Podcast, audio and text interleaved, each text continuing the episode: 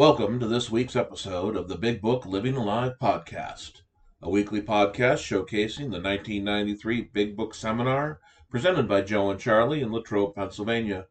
I am your host, Brad S., and I am an alcoholic. Riding along on self will alone is like driving at night without the lights on. You hope it's going to be a straight line for a little while and nothing standing in the road like a cow or a or another car or maybe like that telephone pole that jumped out in front of you. Because right you were not swerving at all.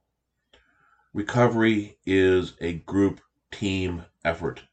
You cannot go it alone. You shouldn't go it alone. And you should most definitely be able to rely on something greater than yourself. Because when we let self-will run riot only bad things can happen Let's hear what Joe and Charlie have to say about self will. Cared anything about you, became an absolute living hell also. He said, just think, if God could direct your will, maybe it would become better. And he said, if your will becomes better, then surely your actions would become better. And he said, if your actions become better, then surely your life and the life of all those around you who care for you would become better also. He said, Charlie, left on your own resources, you don't stand a chance. He said, left on your own resources, you'll continue to think the way you've always thought. You'll continue to do the same things you've always done. You'll continue to be filled with restlessness, irritability, and discontent, shame, fear, guilt, and remorse, and you won't feel good, and sooner or later, you'll go back to drinking in order to feel better. He said, if you are to exist, you're going to have to make this decision. Put it to me in such a manner that I just simply could not resist going ahead with step three. Today I realize that we human beings are the only thing on earth that's faced with this decision. As far as we know, nothing else on earth has self-will. As far as we know, all the other animals, all the other plants are God-directed. And there's only two wills, God's will and human will. And we're the only ones that are ever faced with this decision. And by the way, we're the only ones that ever get into serious trouble, too. Yeah. You know, I've never seen a tree hit a car yet. it, just, it just can't do that under God's direction, see. And we're the only ones that are really faced with this decision.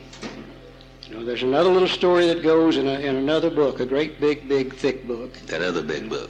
It's a mighty good book, too. They probably need to change some of the stories in the back of it. and in that book, there's a little story about the first two of us, you know. And, and in that story, in that story, God made this thing, and, and He made the garden, and everything in the garden was great.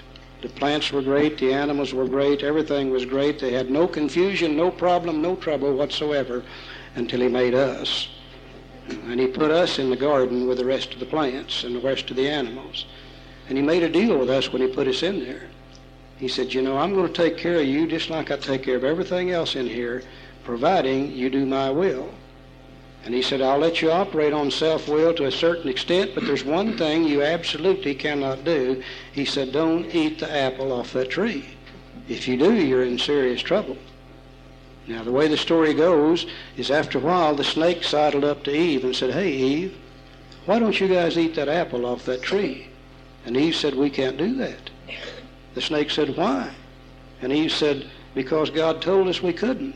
And the snake said, Don't you realize that you guys have got self will? That you don't have to do what he says? He said, I don't have self will. I can't do that. But he said, You can. He said, If you want to eat that apple, you can do that. And Eve could hardly wait to tell Adam. As soon as she got to him, she run it down to him and she said, Adam, Adam, said, Did you know we can eat that apple? Adam said, No, we can't. And she said, Yes, you can. And Adam said, What makes you think so? And she said, The snake told me we could. The snake said we had self will. If we want to eat that apple, we can. And based on that information, Adam made a decision. Now, today we know it was a bad decision. Yeah. But you can't really knock Adam for making it. It's the first decision he ever made. And they made the decision and they ate the apple, and after a while, God come along and the apple's gone. And he turned to old Adam and he said, Adam, Where's the apple? Adam said, We ate it. God said, You ate it. I told you you couldn't do that. And Adam, she said, Why did you eat that apple? And Adam spun around and pointed at Eve and said, she made me do it. Probably he was typical alcoholic, blaming it on her. Eve might have been the world's first compulsive overeater, too. Who knows? and God said, God said, okay, you've exercised self-will. You have got to leave. He said, anything I take care of, I also direct.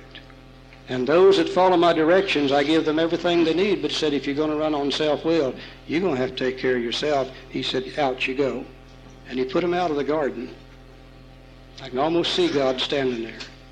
Tears in his eyes as they started to walk down the road. And he said, hey, wait a minute. Wait just a minute. He said, I'm going to make a deal with you guys.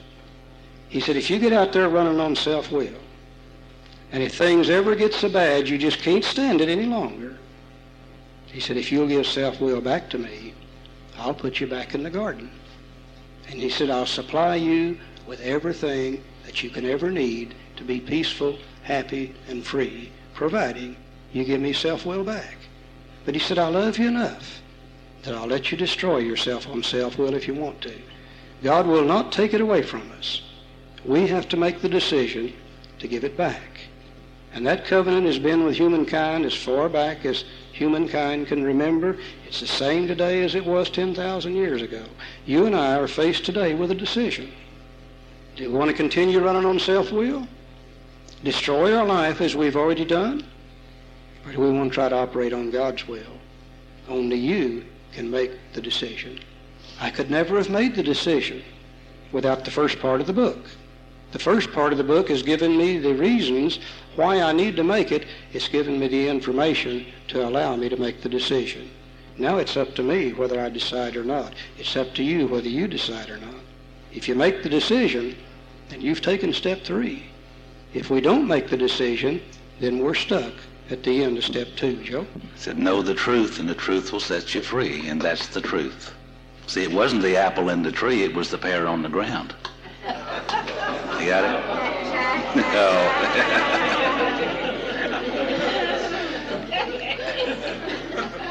and what was the apple? The apple was they decided to think for themselves. And I need to turn my thinking back to God, back to where they were. They were not thinking for themselves, but they made a decision to think for themselves. That's the apple. They decided to go off on their own will. So he just told us here how it works. And now he's going to tell us why it won't work. Okay? The next paragraph. He said the first requirement is that we be convinced that any life run on self-thinking can hardly be a success. On that basis, we're almost always in collision with something or somebody, even though our motives are good. Most people try to live by self-propulsion. Each person is like an actor who wants to run the whole show. Is forever trying to arrange the lights, the ballet, the scenery, the rest of the players in his own way. If his arrangements would only stay put, if only people would do as he wished, the show would be great. They won't, people just won't mind. Do you ever notice that? Everybody, including himself, would be pleased. Life would be wonderful. In trying to make these arrangements, our actor may be sometimes quite virtuous. He may be kind, considerate, patient, generous, modest, and, and self-sacrificing. On the other hand, he may be mean, egotistical, selfish, and dishonest. But as with most humans, he is more likely to have the varied traits. Well, what usually happens? Well, the show doesn't come off well. He begins to think that life doesn't treat him right. He decides to exert himself more. He becomes, on the next occasion, still more demanding or gracious, as the case may be. Still, the play does, does not suit him. Admitting he may be somewhat at fault, he is sure that other people are more to blame. He becomes angry, indignant, and self-pitying.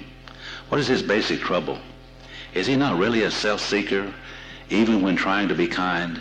Is he not a victim of the delusion that he can wrest satisfaction and happiness out of this world if only he manages well?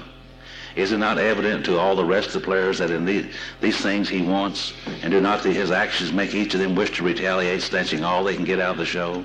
Is he not, even in his best moments, a producer of confusion rather than harmony? You know, the main problem of the alcoholic centers in the mind, not in the body. And I need to start thinking about letting God direct my thinking rather than I directing my thinking.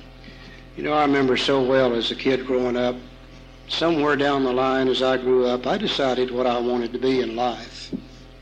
And up here in my mind, I did draw a script for me to fill in and to play the part. I also decided what other people was going to be in my life. And I drew a little script in my mind for the part my wife would play in this thing. And I drew a little script in there for the part my children would play. I also drew a little script in there for the part my co-workers would play. Now the only difficulty I had is I didn't realize that they had drawn their script in their mind, and their script didn't exactly suit mine. And immediately I began to try to play out this part, and the instant I did, I ran into conflict with them because they didn't want to do what I wanted them to do. Now, rather than back off and let them do what they felt they needed to do, all I did was try to enforce my script on them. And continual problem every day for the rest of my life up until the time I came to AA always trying to force my will on other people, not only for my own good, but I thought for their own good also. And they resisted me, and the conflict was on, and I absolutely robbed myself of any possibility of any peace of mind, period. Hell, no wonder I drank. Bill describes me exactly when he talks about the actor that wants to run the whole show. All people are like this. Some of us worse than others, but all people are like this. There may be those that will accuse this episode of being overly religious, but it's not. This episode is overly spiritual because we're in that transition point. We're coming out of step two. We're coming to understand that there's something greater than ourselves. And maybe we have believed that when we were kids, or maybe we didn't, or we haven't believed it for years. And now we need to. Because we cannot finish laying the foundation for this recovery if we do not find something that is going to help us realize that we cannot and should not do this alone. And that means that we need something bigger. I need something bigger to hang on to that says to me, it will be okay. So please, don't overanalyze this episode. It's not meant to overwhelm you, it's not meant to convert you. And if it makes you uncomfortable, maybe take a day, reflect on it, and listen to it again. Because the God of my understanding and my higher power only wants me to be healthy and happy and sober. And I would imagine and hope that it wants that for you also. I hope you enjoyed this week's episode as much as I did. If you'd like just the raw Joe and Charlie portion of the podcast, that is available on our Patreon site. The link to that is available on our website or in the pinned comment. Until next week, this is the Big Book Living Alive Joe and Charlie podcast.